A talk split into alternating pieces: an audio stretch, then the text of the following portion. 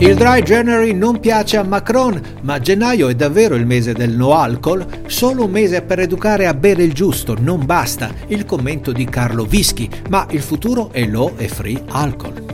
Oreca Short News è offerta da Hospitality, il salone dell'accoglienza, la fiera internazionale leader in Italia per il settore Oreca vi aspetta dal 5 all'8 febbraio 2024. Arriva del Garda.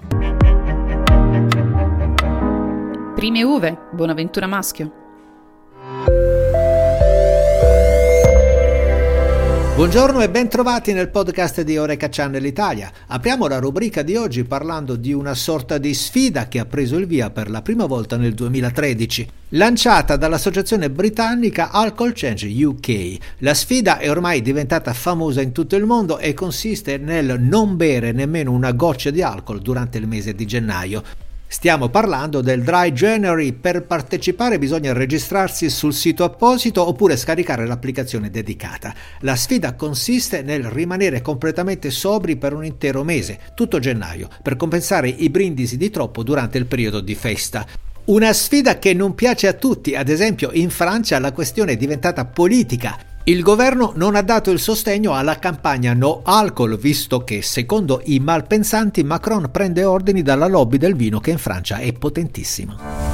Ma davvero calano le vendite di alcolici a gennaio per colpa del dry January? Sì, eh, calano le vendite, ma il motivo non è da ricondursi al gennaio secco, ma a una generale riduzione delle spese da parte degli individui dopo il periodo delle festività. E comunque a gennaio si registra una notevole crescita delle vendite di bevande sostitutive. In Inghilterra la birra analcolica, dai dati disponibili di gennaio 22, ha avuto un incremento delle vendite del 37%, mentre le birre a bassa gradazione arrivano in Inghilterra a vendere fino al 312% in più. La domanda che sorge spontanea è un mese di astinenza dall'alcol fa davvero la differenza sulla salute? Fin dal 2013 l'Alcohol Change con il supporto dell'Università del Sussex ha cercato di dare risposta a questa domanda. Questi i dati. Alla fine del mese di stop, 7 persone su 10 hanno continuato a bere significativamente meno anche nei 6 mesi successivi. Circa un quarto delle persone che venivano classificate come bevitori forti sono rientrate per il resto dell'anno nella categoria dei bevitori a basso rischio. Ma un solo mese non basta, sarebbe più opportuno educare in continuo i consumatori a bere di qualità e con il giusto equilibrio. Ascoltiamo sul punto l'opinione di un esperto di settore come Carlo Vischi. Buongiorno Giuseppe, un saluto a tutti gli ascoltatori di Oreca Channel Italia. Allora, questa iniziativa del Dry January, quindi il mese in cui non si beve, è un'iniziativa che ormai ha preso piede in molti paesi, addirittura negli Stati Uniti c'era un articolo sul New York Times che spiegava cosa fare, trovarsi cosa da fare, avvertire gli amici, eccetera, eccetera. Insomma, un po' testimonianza che questo fenomeno è assolutamente dilagato. Personalmente io sono più favorevole a eh, azioni come quelle che fa per esempio la compagnia For the Real Ale in Inghilterra, che invece è più a favore di un consumo consapevole del mondo della birra, degli alcolici in generale. nel loro caso addirittura lo spiegano anche da un punto di vista sociale, per esempio in Inghilterra eh, consigliano di bere alcolici nel pub perché è un luogo di aggregazione dove il problema della solitudine è forte, addirittura in molti luoghi rurali è l'unico luogo di aggregazione. Quindi è chiaro che c'è anche una componente sociale che va tenuta presente.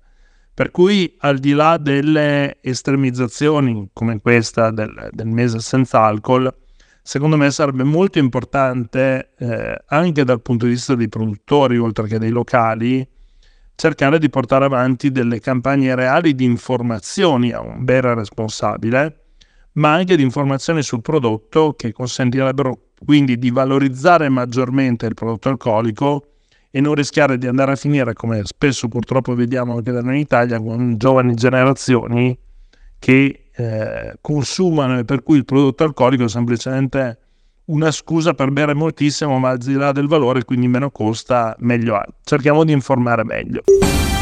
A prescindere da quanto incite il dry January, il bere de-alcol ha un futuro roseo, un trend già manifesto da alcuni anni. Ad esempio, mentre la crescita annuale del consumo di vino classico è stimata all'1%, I vini parzialmente o totalmente dealcolati sono cresciuti invece a doppia cifra. Entro il 2025 il mercato globale della dealcolazione potrebbe avere un valore complessivo di 30 miliardi di dollari, di cui l'80% sarà rappresentato dalla birra analcolica. E questo il trend da tenere d'occhio che riguarda molto e molto da vicino anche i consumi fuori casa.